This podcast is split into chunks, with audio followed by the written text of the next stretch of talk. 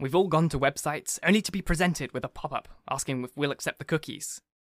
Well, did you know that by accepting those cookies, you're allowing that website to collect data on you? These websites will then sell your information to data brokers, who will then create a digital profile of you, which can be used by banks, advertisers, and scammers against you. Well, thanks to Incogni, you no longer need to worry about your data being stolen and sold. Incogni is a tool that will remove your data from these companies for you.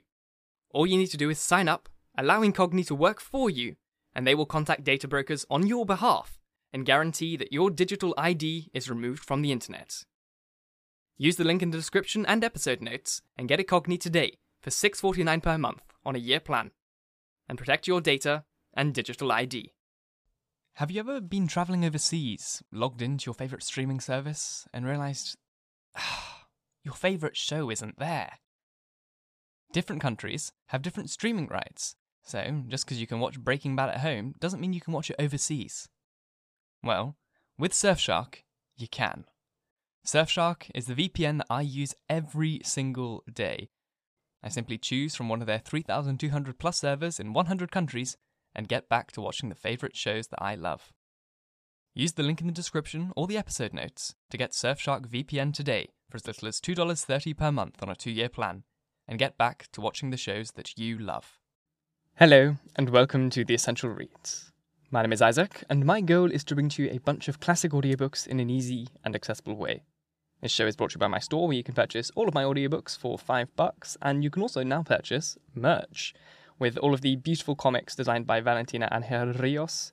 And by buying those things, you're not only supporting this show, but you're also supporting her, because we share the profits 50 50, because she's a fantastic artist and she's an even better person, and she deserves it more than anyone else. So, if you want to support the show, go to the link in the description box and let's dive in.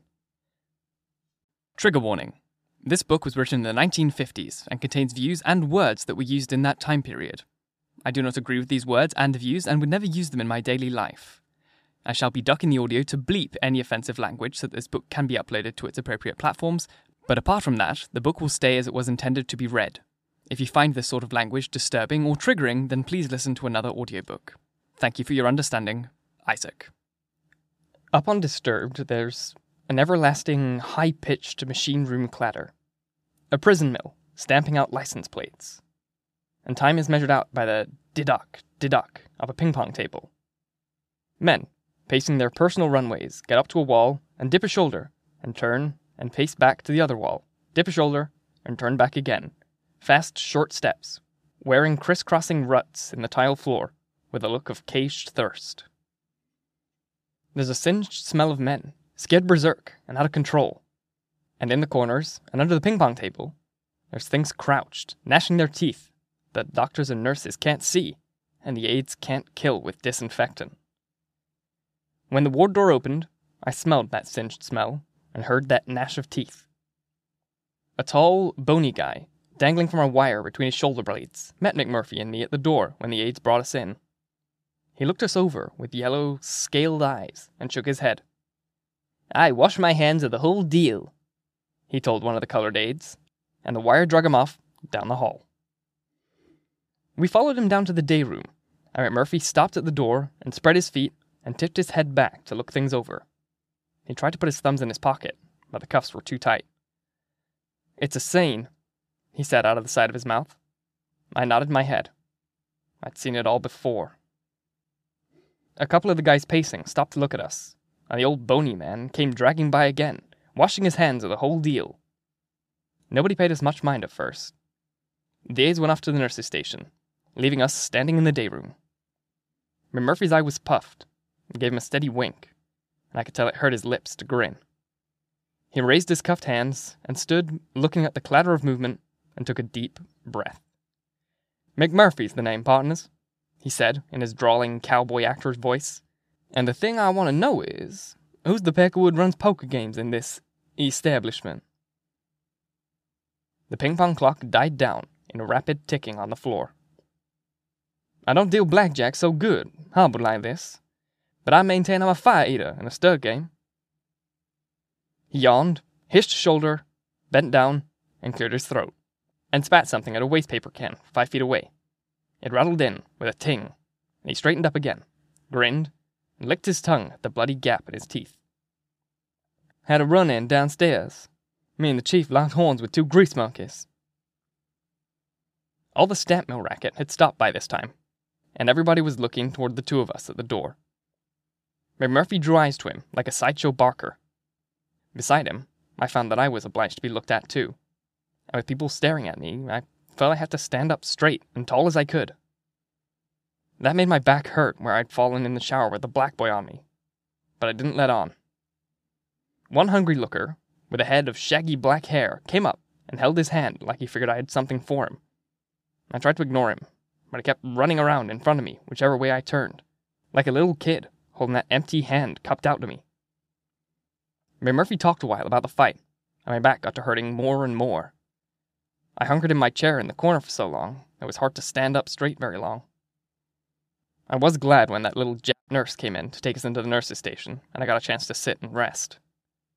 She asked if we were calm enough for her to take off the cuffs, and Murphy nodded. He'd slumped over, with his head hung and his elbows between his knees, and looked completely exhausted.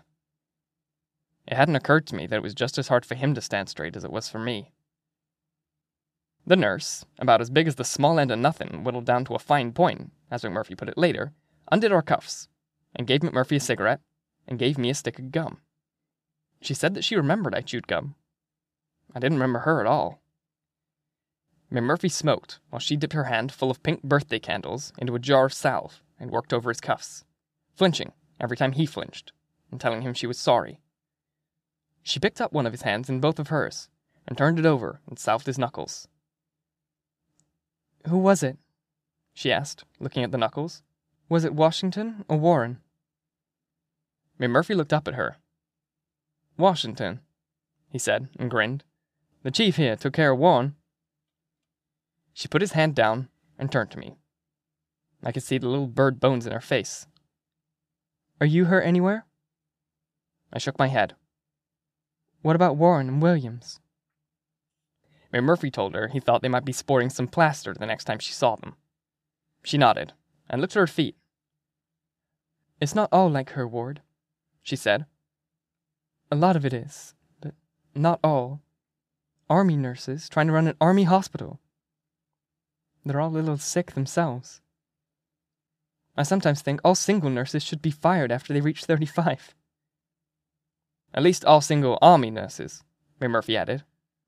He asked how long we could expect to have the pleasure of her hospitality. Not very long, I'm afraid. Not very long? You're afraid? Murphy asked her.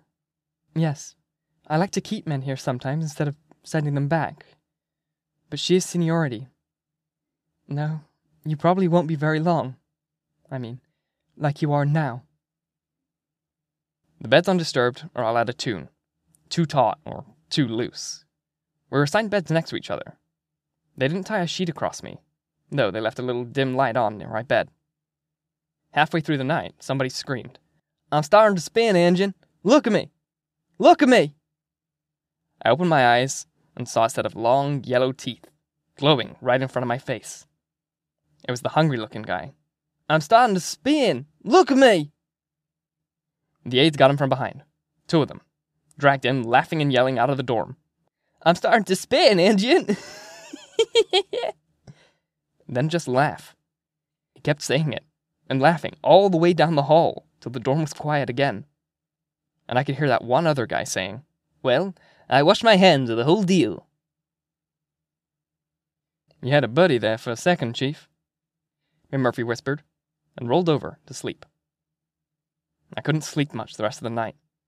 I kept seeing those yellow teeth, that guy's hungry face, asking to look me, look me.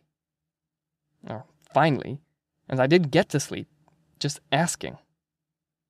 That face, just a yellow, starved need come looming out of the dark in front of me, wanting things, asking things. I wondered how McMurphy slept, plagued by a hundred faces like that, or two hundred, or thousand. They've got an alarm on Disturbed to wake up the patients. They don't just turn on the lights like downstairs. This alarm sounds like a giant pencil sharpener grinding up something awful. Murphy and I both sat up bolt right when we heard it, and were about to lie down when a loudspeaker called for the two of us to come into the nurse's station. I got out of bed, and my back had stiffened up overnight to where I could barely bend. I could tell by the way McMurphy gimped around that he was as stiff as I was. What they got on the program for us now, Chief? he asked. The boot? The rack? I hope nothing too strenuous, 'cause man, I'm stove up bad. I told him it wasn't strenuous, but I didn't tell him anything else, because I wasn't sure myself till I got to the nurse's station.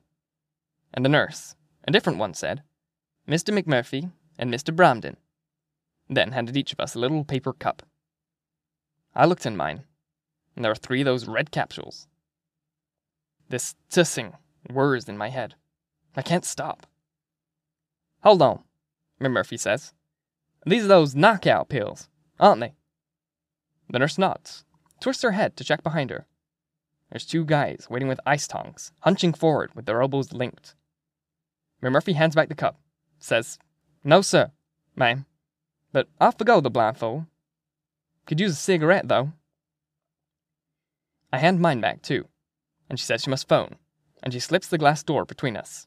Is at the phone before anybody can say anything else. I'm sorry if I got you into something, Chief, McMurphy says.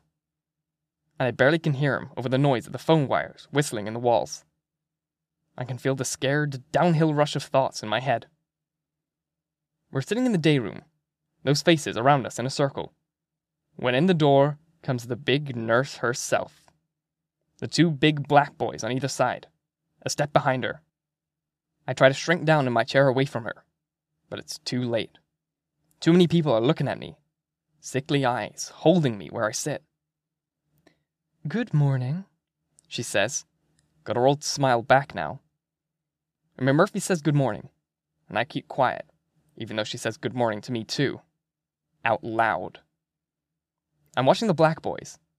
One has tape on his nose, and his arm in a sling, grey hand dripping out of the cloth like a drowned spider.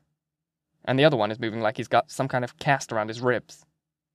They're both grinning a little. Probably could have stayed home with their hurts, but wouldn't miss this for nothing. I grin back, just to show him. The big nurse talks to McMurphy, soft and patient about the irresponsible thing he did, the childish thing, throwing a tantrum like a little boy. Aren't you ashamed?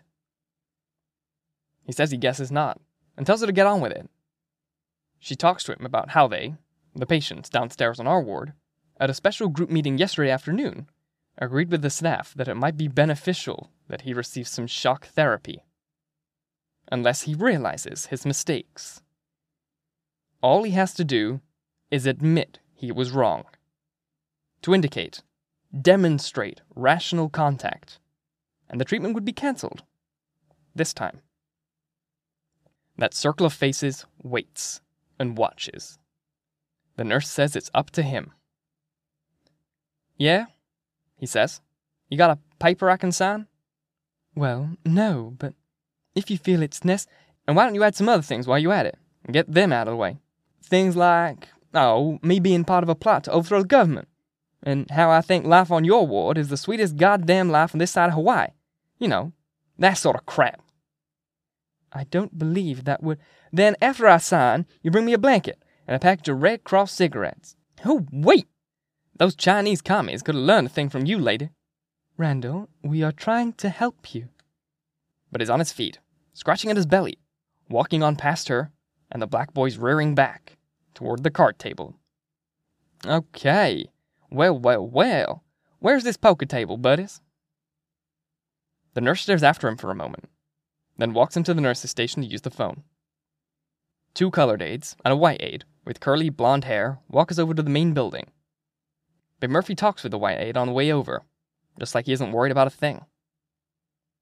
There's a frost thick on the grass, and the two colored aides in front trail puffs of breath like locomotives. The sun wedges apart some of the clouds and lightens up the frost till the ground are scattered with sparks. Sparrows, fluffed out against the cold, scratching among the sparks for seeds. We cut across the crackling grass, past the digger squirrel holes where I saw the dog. Cold sparks, frost down the holes, clear out of sight. I feel that frost in my belly. We get up to that door, and there's a sound behind it, like bees stirred up. Two men in front of us, reeling under the red capsules, one bawling like a baby, saying, It's my cross. Thank you, Lord. That's all I got. Thank you, Lord. The other guy waiting is saying, Gutsball, Gutsball. He's the lifeguard from the pool. And he's crying a little, too. I won't cry or yell. Not with McMurphy here. The technician asks us to take off our shoes, and McMurphy asks him if we got our pants slit and our head shaved, too. The technician says no such luck. The metal door looks out with its rivet eyes. The metal door opens, sucks the first man inside. The lifeguard won't budge. A beam, like neon smoke, comes out of the black panel room, fastens on his cleat marked forehead, and drags him like a dog on a leash. The beam spins him round three times before he closes, and his face is scrambled fear. Hut one, he grunts. Hut two. Hut three.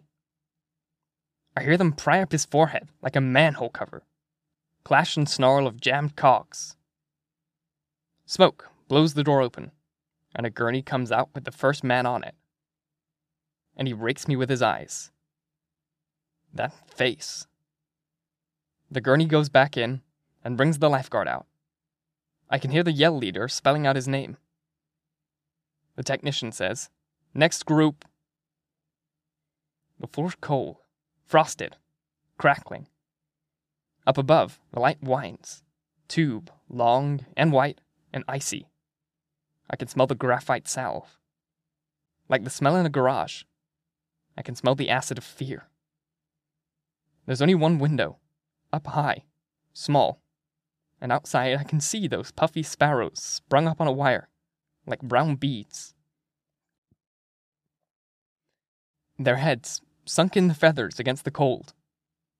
Something goes to blowing wind over my hollow bones, higher and higher. Air raid! Air raid! Don't holler, Chief. Air raid! Take her easy.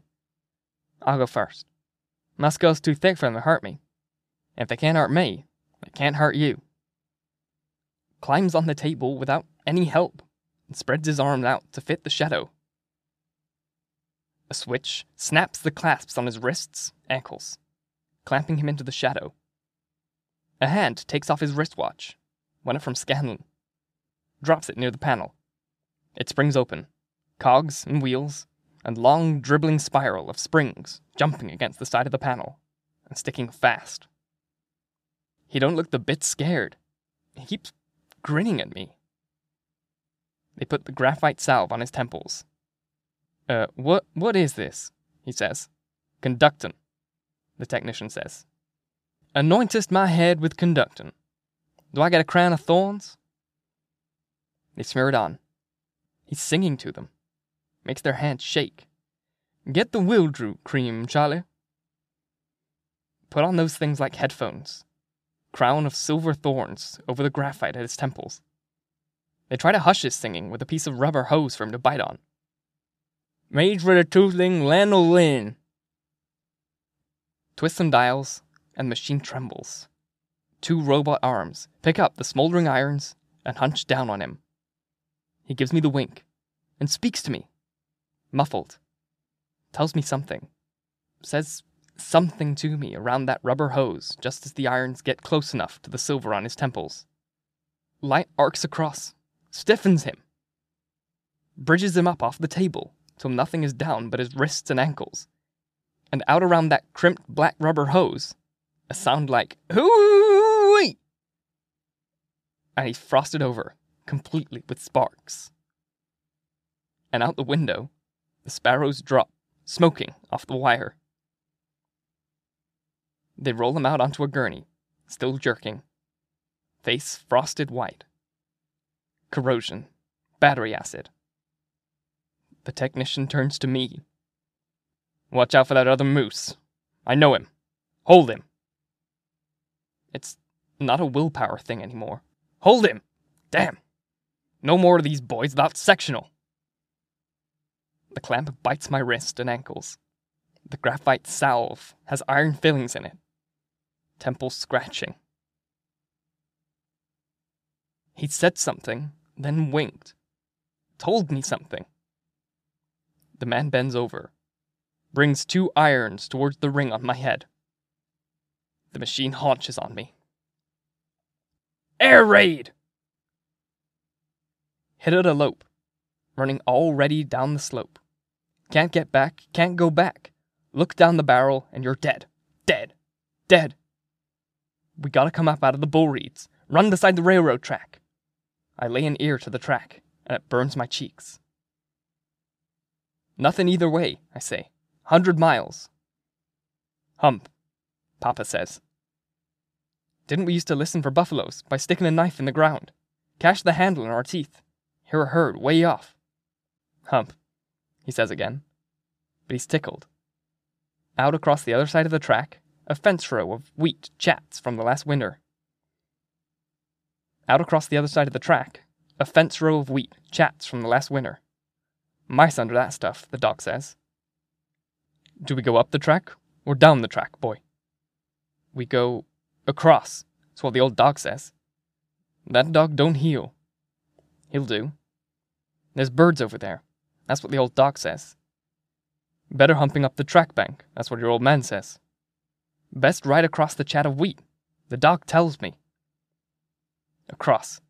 Next thing I know, there's people all over the track, blasting away at pheasants like anything.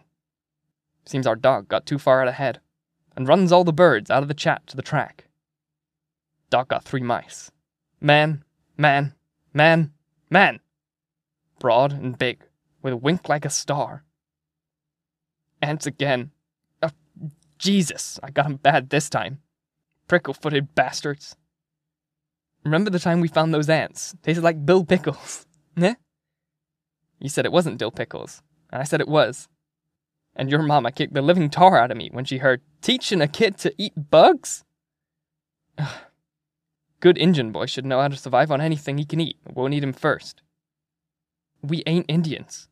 We're civilized, and you remember it. You told me, Papa, when I die, pin me up against the sky. Mama's name was Bromden. Still is Bromden. Papa said he was born with only one name. Born smack into it, the way a calf drops out of a spreaded blanket when the cow insists on sitting up. Tia Milatuna, the pine that stands tallest on the mountain. And I'm the biggest by God Indian in the state of Oregon, probably California and Idaho. Born right into it. You're the biggest by God fool if you think a good Christian woman takes on a name like T.R. Milatuna.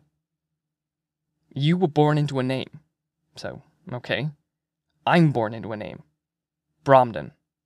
Mary Louise Bromden. And when we move into town, Papa says, that name makes getting a social security card a lot easier.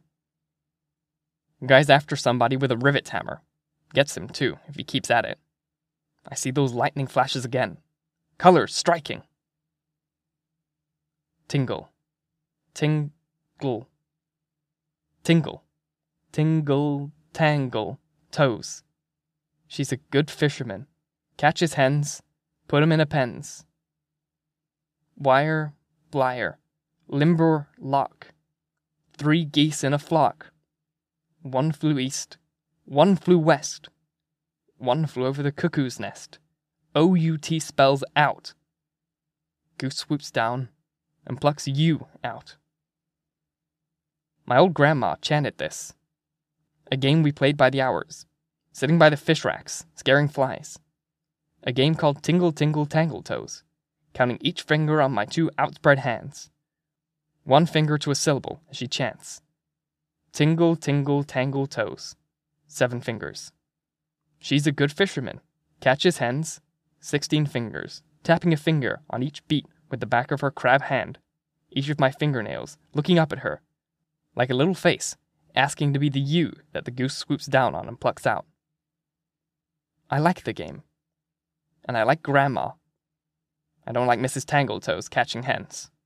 I don't like her. I do like the goose flying over the cuckoo's nest. I like him. And I like Grandma, dust in her wrinkles. The next time I saw her, she was stone cold dead.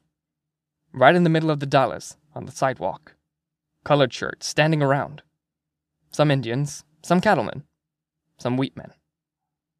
They cart her down to the city burying ground, roll red clay in her eyes. I remember hot, still electric storm afternoons when jackrabbits ran under diesel truck wheels. Joey Fish in a Barrel has $20,000 and three Cadillacs since the contract, and he can't drive none of them. I see a dice. I see it from the inside. Me at the bottom. I'm the weight, loading the dice to throw that number one up there above me. They got the dice loaded to throw a snake eyes, and I'm the load. Six lumps around me, like the white pillow is the other side of the dice. The number six that will always be down when he throws. What's the other dice loaded for? I bet it's loaded to throw one, too. Snake eyes. They're shooting with crookies against him. And I'm the load. Look out. Here comes a toss. Aye, lady, the smokehouse is empty, and a baby needs a new pair of opera pumps. Coming for ya! Crapped out. Water. I'm lying in a puddle. Snake eyes. Caught him again. I see that number one up above me. He can't whip frozen dice behind the feed store in an alley in Portland. The alley is a tunnel. It's cold because the sun is late afternoon. Let me go see Grandma. Please, Mama. What was it he said when he winked? One flew east, one flew west. Don't stand in my way. Damn it, nurse, don't stand in my way. Way! My roll. Damn. Twisted again. Snake eyes. The school teacher tells me you got a good head, boy. Be something. Be what, Papa? A rug weaver like Uncle R J Wolf? A basket weaver? Or another drunken Indian? Attendant, you're Indian, aren't you? Yeah, that's right. Well, I must say you speak the language quite well. Yeah. Well, three dollars a regular. They wouldn't be so cocky if they knew what me and the moon have going. No damned regular Indian. He who what was it? Walks out a step, hears another drum. Snake eyes again. Oh boy, these dice are cold. After Grandma's funeral, me and Papa and Uncle Running and Jumping Wolf dug her up. Mama wouldn't go with us. She never heard of such a thing. Hanging a corpse in a tree? It's enough to make a person sick. Uncle R&J Wolf and Papa spent 20 days in the drunk tank at the Dalles jail, playing rummy for violation of the dead. But she's our goddamned mother. It doesn't make the slightest difference, boys. You should have left her buried. I don't know when you blamed Indians will learn. Now, where is she? You better tell. Ah, go fuck yourself, paleface, Uncle R&J said, rolling himself a cigarette. I'll never tell. High, high, high in the trees. High, high, high in the hills. High in a pine tree bed. She's tracing the wind with that old hand, counting the clouds with that old chant. Three geese in a flock. What did you say to me when you winked? Band playing. Look, the sky. It's the 4th of July. Dice at rest. They got me with the machine again. I wonder, what did he say? Wonder how McMurphy made me big again.